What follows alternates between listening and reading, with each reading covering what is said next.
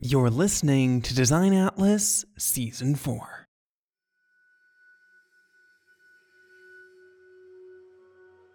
Plastic. It's everywhere in our society. Although on the surface, it may seem like a convenient byproduct of modern consumption, the dilemma of managing plastic waste has become more pressing than ever. What becomes of this discarded plastic, and how can we, as creative individuals, contribute to addressing this issue? Plastic poses a significant threat to our environment and ecosystems for several reasons. Firstly, its production involves the extraction of fossil fuels, contributing to climate change. The disposal of plastic products, especially single use items like bottles and bags, leads to massive amounts of non biodegradable waste, filling landfills and causing long lasting environmental harm. Additionally, plastics break down into microplastics, which are tiny particles that infiltrate soils, water sources, and even the air, posing health risks to both wildlife and humans.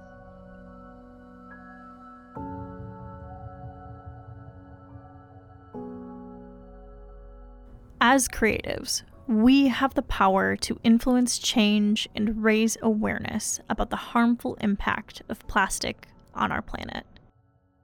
By leveraging artistic expression, storytelling, and innovative design, we can create campaigns that shed light on the consequences of plastic pollution and inspire sustainable practices collaborating with environmental organizations, we as creatives and designers can use our skills to promote eco friendly alternatives, push for stricter regulations, and encourage responsible consumer behavior. One of the most severely impacted ecosystems is our oceans.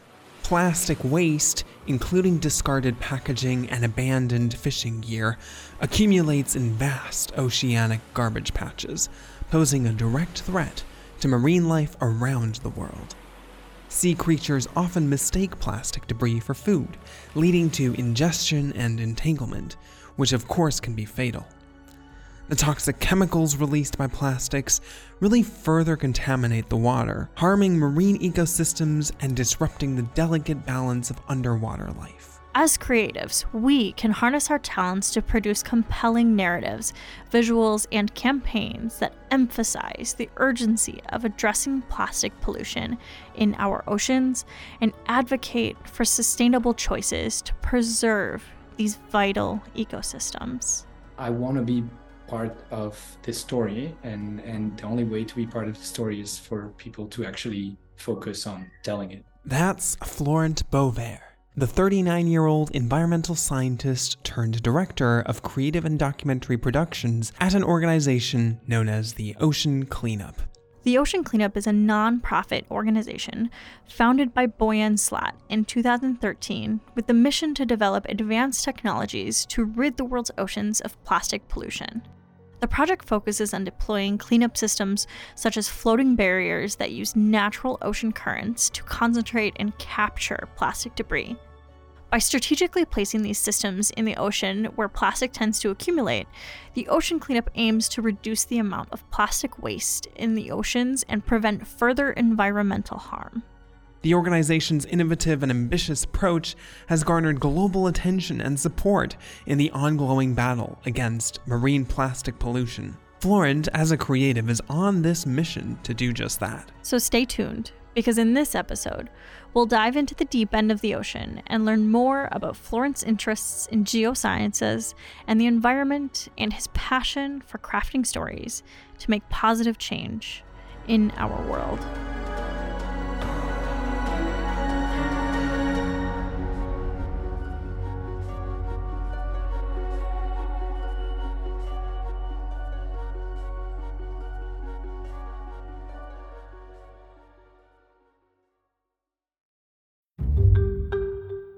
Before the ocean called, Florent Beauverd found solace and joy in his childhood pursuits, immersing himself in a world of Lego and attempting to capture his imagination through drawing. I didn't really become good at drawing by any measurement, but um, but I, I think I always like to focus on something and like to create something. The journey into the realms of creativity took a turn towards visual storytelling during Florent's high school years. Photography became a medium of exploration, not with a definitive career path in mind, but as a natural evolution of his creative inclinations. And I think the real spark for creativity or for what led into a content uh, career was was uh, what I started experimenting content creation and, and, and videography in the realm of action sports.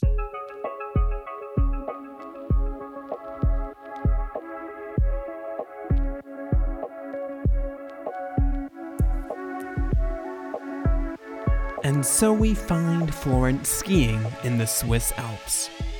It was here, in the heart of the action sports world, that the spark of creativity ignited into a flame.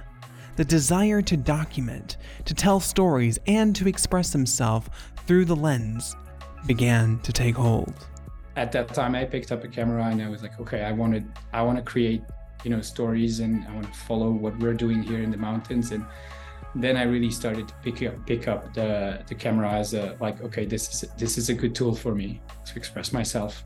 The path was set, and the lens became Florent Beauverd's gateway to a world where creativity and storytelling would soon collide with a greater purpose. His journey with the Ocean Cleanup Project. Florent's journey towards becoming an environmental scientist traces back to his formative years in Switzerland. Born and raised with an inherent appreciation for the natural world, Florent's early experiences fostered a deep connection to the environment. This connection motivated him to pursue higher education at the University of Lausanne, where he dedicated himself to the study of environmental science. Florent delved into various disciplines encompassed by environmental science, gaining a comprehensive understanding of the intricate relationships between ecosystems, human activities, and the broader impact on the planet. His time at the University of Lausanne not only equipped him with the theoretical knowledge, but also instilled a sense of responsibility and urgency to address environmental challenges. For me, I'm I'm more a scientist than a, than a creative director in my in my headspace. Uh, I'm I'm really curious about you know when the scientific team is going to go something do something they go on a research expedition. I I want to read the entire you know uh, plan they have and understand everything they're they're about to do. And I, I am I'm very curious about the actual subject you know like um, eh, creating content around that is is kind of like a, it, it's kind of a pleasure on top of being involved with that you know like right when i started with the ocean cleanup uh, it was back in september 2016 florent landed the role not only in part due to his killer creative skills but because he had a keen interest and background in the environmental sciences he vividly remembers the application process to land the position at the ocean cleanup. Of course, I was like, I, I sent an application saying like, okay, I'm I'm your guy for this because I have mechanical engineering background, uh, you know, environmental science background, uh, and I'm a self-trained videographer and content producer. They said, "Okay, we want you, Flo. First, first assignment. We have this uh, this team gonna do. The research team is gonna do uh, what we call the aerial expedition. We're going to take a, a, research airplane, fly uh, 300 meter high above the, the Great Pacific Garbage Patch, and we're going to try to uh, remote sense uh, with, with aerial sensors uh, how much plastic there is in the ocean. And I was like, and they said like, can you go there and create content with about this? And I was like, yeah, sure. With his job secured at the ocean cleanup, he was immediately confronted with the enormity of the task at hand. So I arrived there. I knew nobody. I arrived in California, and it was like, okay, in two days, there's this airplane coming, and uh, and the whole research team was trying to kind of write the protocol of how they were gonna uh, run the surveys about uh, kind of counting pieces of plastic and stuff. And at first I arrived there and they were like, oh, there's the video guy knowing, you know, there's, the, he does, he's just going to be in our, you know, uh, in, our way. And so the, the research team at first, I kind of had to gain their confidence, their trust, you know, like that they were actually going to gain something from me being there and um, and so the first flight there was a test flight we did and i was not allowed in the plane because i was not you know i was not like in the team the research team the, the core team. So i was like okay i'm going to mount gopros everywhere so that i record it. And then as the, the, the, the relationship between me and the research team started growing they were like oh but wait you're yeah, environment scientists, uh, uh, and and at some point in the mission, they were like they were short of some somebody. They were short of somebody to actually do the research. So uh, the, the, the the research lead back then was like, you you know what, you're gonna do this uh, instead of doing your creative scope, you know. And I was like, okay, sure, you know. And so and from that point, I understood like, hey, I am part of this team not only to create stories from an external point of view, but I have to invest myself and try to like help in whatever way my skill allow me to. Um, and and so it was a really good starting point. From th- from that point on, I was like always saying like, hey guys, you know, like I also understand what you're doing.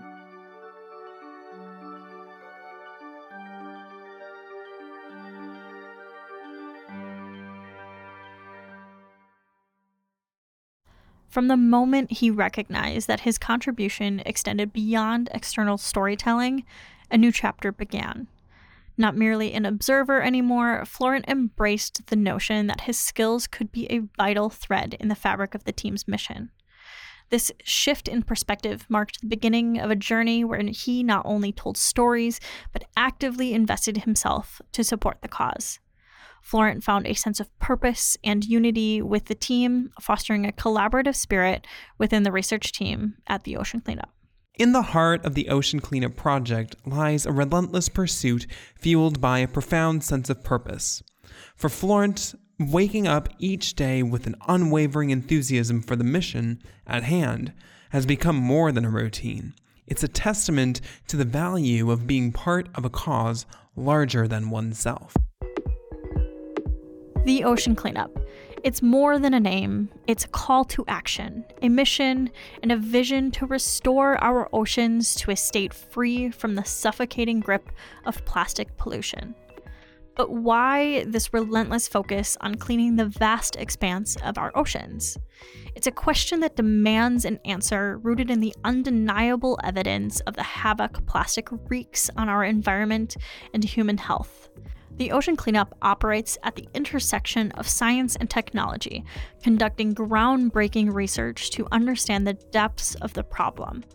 The data generated by marine biologists and environmental scientists serves as a beacon guiding engineers to develop innovative solutions. It's a scientific and technology organization, right? That we conduct research and, and science to understand the problem uh, on one side, you, to know how to best tackle it. So it's an organization that has a big research department with uh, marine biologists, uh, environmental scientists, uh, these kinds of profile. We just try to answer questions about plastic pollutions that are not answered yet and that this data can serve you know the, the engineers to develop the right solutions the Ocean Cleanup believes in solving the plastic pollution problem through technology.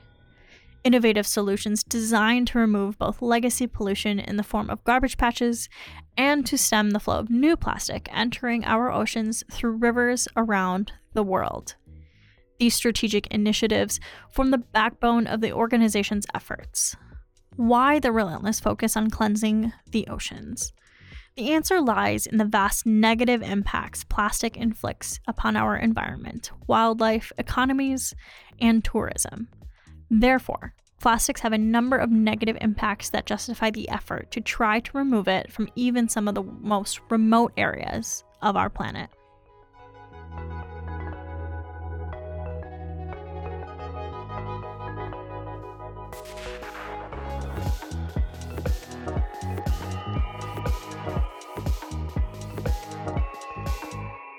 so we do need people to care about this particular problem we need people to pay attention to this particular problem and then uh, obviously to start caring about it and also uh, start trusting our organization to be the right one to tackle it or to tackle part of it.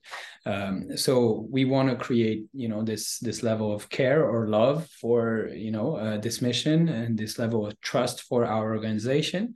Um, and also we want to create a sense of inspiration, hope, you know, and uh, that that makes that people are actually turning their eyes on, onto our activities. So that's kind of more on the emotional side of uh, what emotion we're trying to generate so that people start to support us. Of course because we're a nonprofit one of the big one is funding is you know uh, uh, attract uh, the, the, the funding that's needed to to do this um, and then attract the talent. So the people that we need to uh, figure out these these problems and to the researchers the engineers. Um, so we want to attract talent we want to attract funding and yeah we want to also indirectly we want to raise awareness inspire people to maybe do something of their own or other participate in other initiatives where they can be more hands-on. Um, but the, the, the primary goal is is this really um, make people care about this problem and trust our organization to solve it Plastic pollution has become a pervasive issue across various regions of our planet. Identifying the precise sources of contamination can be a challenge, but in many instances, urban areas lacking robust systems for responsible plastic disposal play a major role. Consequently, a substantial amount of plastic waste from these cities finds its way into rivers, ultimately entering the oceans. While it's essential to recognize that no single country bears sole responsibility for the current crisis in oceanic plastic pollution, a notable proportion of this issue stems from developing nations that grapple with insufficient resources for effective waste management. I've been more shocked by location like Guatemala, like the Dominican Republic. Uh, I've been to Malaysia, to Indonesia, uh, to the to the place that we were trying to understand where to place technology in priority. And in the, some of those places, I was like, okay, this is there is also a, a very big systemic problem here. Not not that hopefully we can kind of uh, tackle some of it, but it's uh, it's just so. Um, sometimes the scale of the problem is very scary to see. Uh, and so you you're in the middle of nature, and it's basically you're walking on only trash as far as you can see. And so yeah, these things kind of like hit you pretty hard because you're like, if you love nature, I mean everybody loves nature. It's not it's not special to me that I like nature or that I like mountains or the ocean or beaches. I mean, it's devastating to see places that should be just beautiful uh, rainforest that are just like covered in trash you know? And um and and so that realization happened to me different places different moments. Um and I, I think another thing that also hit me hard is when i saw wildlife being directly affected by it and that happened once in Malaysia. I was kind of with again. I would I was with the scientific team back then. They were doing drone surveys to try to uh, map the the plastic pollution in a river, and then I was like, I saw that there was kind of um, a lot of trash coming through a little tributary of of the river, and I was kind. of, I had a big zoom lens, so I was like, oh, I want to check what's going on there, and I zoomed, and then I saw that there was kind of one of these big lizard, uh, kind of like crawling, but it was crawling in just pure trash, like nonstop. And I was, at first, I was like, oh, cool, I get this great shot. You know, like that's my stupid creative reaction. Okay, I'm gonna, I'm gonna get a great shot of a lizard in in the trash. You know, and the, and then I put down my camera. I was like, wait, what, what, what were you just taking a photo of? It's like it's so it is it's just so this lizard is is just living in this environment is eating this stuff. It's like so i don't know sometimes you all of a sudden you start to have empathy for uh, this lizard and be like oh no we this is really a terrible situation that it is in Um, and I was never expecting to have empathy for a lizard, you know, like that wasn't in my my plans. But that's really on the river side. Really on on on land, you see trash comes from not that far away. It's here, kind of like you, you see it's very direct relationship between people misusing and plastic mismanaged, you know, waste and this is just Florence's perspective from the oncoming plastic pollution and waste that is entering our oceans from the hundreds of rivers around the world.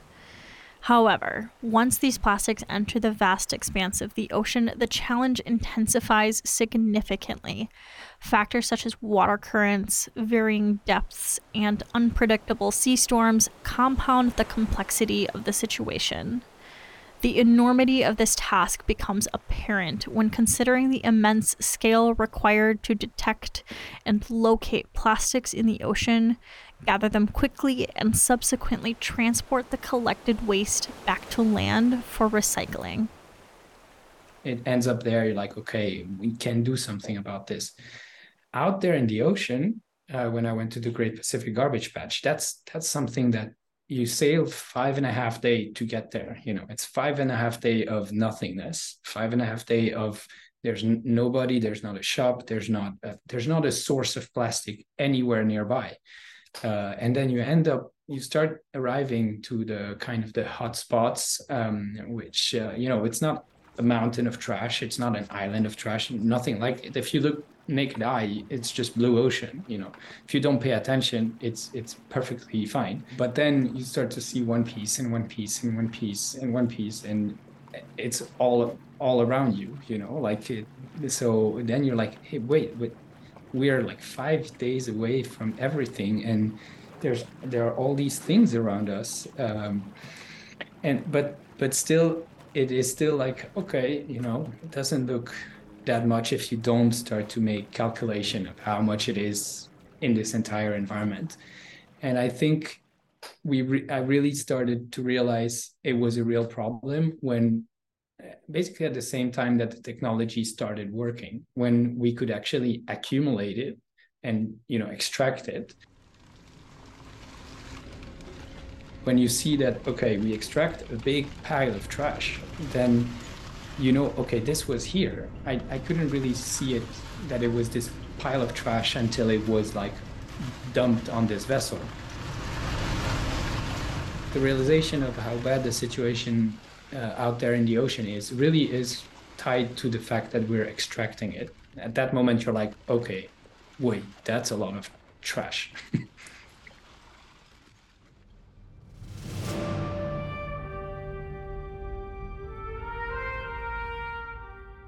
and then obviously when we launched our new system that was launched last summer so it's like okay we, we, going to have to have the moment that this really starts working we're to want to document this as as as well as possible. So we have these these clips. I, I mean i love of course getting this footage of these extraction week after week. You know it's kind of a repeated thing now and we're very i'm very focused in trying to film every extraction. It's really when you put them one after another that you realize how much there is you know like it's one extraction okay well that's bad. Another one. So there's a real real value in showing it and in showing of course the positive impact that we're having but the positive impact that you're showing is also kind of showing how bad the situation is. No that i think this is by far the most impactful project i've been on. Um, i mean i've i've been blessed in participating in other great things before. Uh, it's funny because I'm still thinking we're at the very beginning of the impact that we can have at this organization. So I'm like,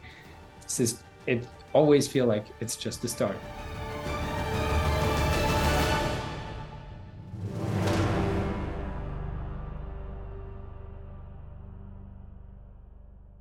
As previously highlighted, plastic pollution often eludes the naked eye when one finds themselves amidst the vastness of the ocean.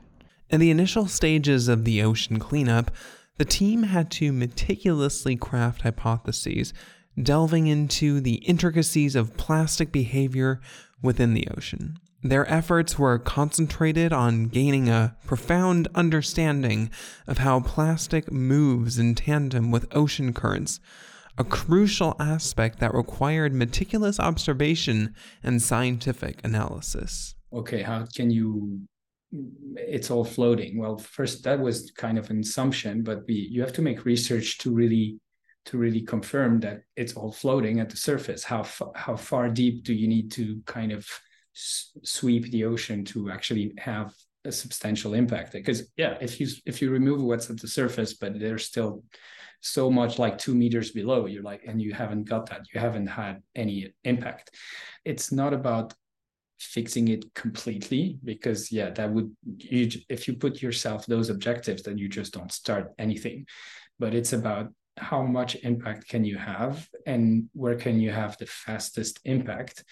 And there so obviously floating plastic big debris are you know are a good place to start because if you remove a big debris that's eventually going to become a lot of smaller debris it's it's a better better thing to kind of remove one big crate than try to go after 70 dispersed little things that are already too hard to get. So i want to have a positive impact a net positive impact uh, through what i do. So I, I, think definitely i believe that we're having a positive impact. And uh, i think that the um, yeah the premises of this organization you know the, the, the vision and it's it's audacious. Since florent's inception into the project in 2016 his team has experienced substantial growth comprising a compact internal creative unit and an extensive network of external organizations and freelancers. The team collaborates seamlessly to handle diverse facets of production Presently, the team includes a senior producer, a producer, a graphic designer, a copywriter, and Florent himself. This dynamic team is dedicated to creating a significant impact for the organization, raising awareness about a problem that might escape our notice due to its remote location far from the shores. It's about, you know, it's about going big in terms of impact. It's not called, I mean, it's called the largest cleanup in history. I didn't make that line, but I I signed I signed up for that. I signed up for something audacious, for something remarkable, um, and uh, and so yes, you have to sometimes dig deep into your own belief system to to be like, okay, we're gonna get to this crazy crazy idea of of fixing it like massively. Upon the successful collection of plastic and its return to shore, a new challenge emerges, determining how to handle it effectively. Fortunately, the ocean cleanup is equipped with a team of biologists, chemists, and other scientists who specialize in comprehending the nature of this material and finding appropriate disposal methods. However, tackling this issue is unsurprisingly easier said than done this particular plastic very hard to work with, uh, very expensive to get out. So if you make it, put it back on the market, it's so expensive, this particular plastic, that you know you need to do something very special with it for people to actually buy it. It's been out there for many years for decades. You know it's it has uh, contamination by by the environment. It, it can be uh, it's very various type of plastics as well. So you have it's very uh, it's extensive work to bring back this into a, a new material that can be used but uh, that again was one of the objectives addressing the situation at hand is crucial but being proactive holds even greater significance Government agencies wield considerable influence in preventing plastics from entering our environments in the first place. They can explore a range of measures, including the promotion of alternative materials to plastics that are more biodegradable and environmentally friendly. Implementing outright bans on specific plastic products is another impactful step that governments can take to stem the influx of plastic into our planet. The power of governmental action lies in shaping policies that prioritize sustainable practices and mitigate the environmental impact of plastic pollution from the outset.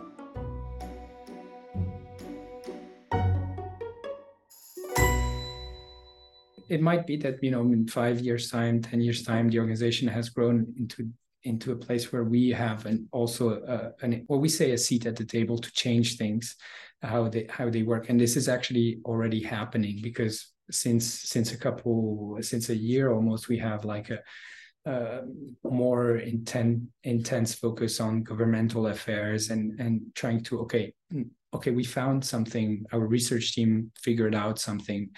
How do we make sure the results of a study is you know being watched by the right people in the right countries to change it so i think yes ultimately you know um, I think Boyan says that all the time. He says like we want to put ourselves out of business. You know, that's the and he says he, he says something he says something funny. I think is he thinks like non nonprofits in general should have this goal to be to put yourself out of business because if you fixed a problem, then you have no reason to exist anymore.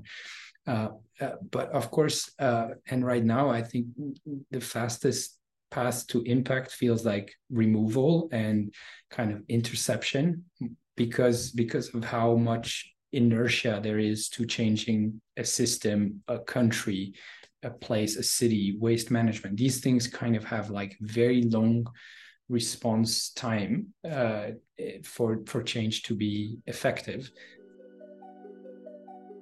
Plastics in the ocean are so important to eradicate due to the impacts it has on humanity and the wildlife. To Florent, it's a story worth fighting for because of the significance it has on our everyday way of life. We mentioned early on in this episode, we can't live a day without plastic. We have grown accustomed to so much plastic in our life, we almost don't stop to consider what happens to that waste and what should we really do about it. I want to be part of this story and and the only way to be part of the story is for people to actually focus on telling it.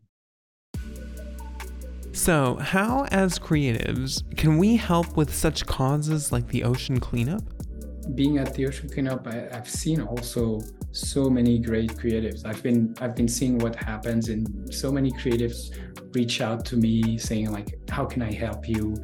I love your mission. How can i help? How I, i'm a designer. I'm a 3d artist.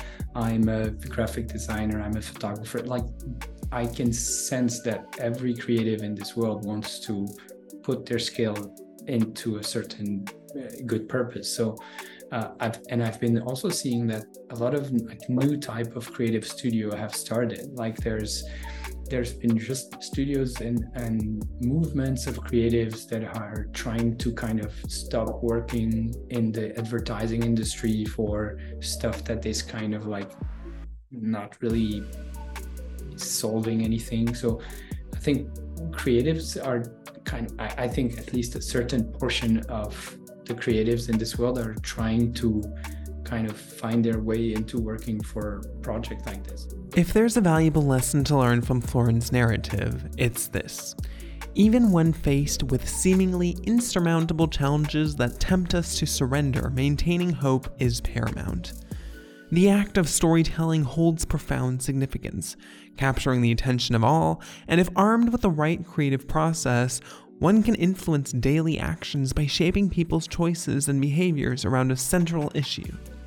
As creatives, we have the power to convey, understanding firsthand in a world desperately in need of reduced plastic usage to foster a safer, a cleaner, and a happier, more living environment. It's a call to action, a reminder that through our creative endeavors, we possess the ability to impact positive change and contribute to the collective effort of making our world a better place.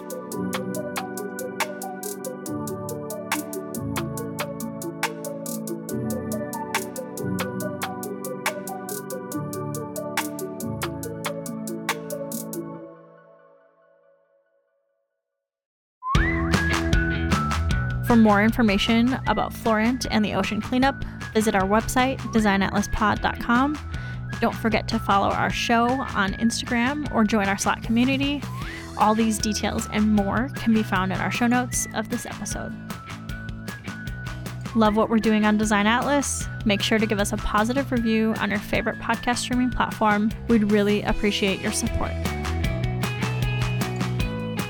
Stay tuned for our next episode, which launches next Thursday, featuring Ambika Prakash, a principal and creative director at 82 Degrees Social Impact, Branding, and Design Studio, based in Washington, D.C.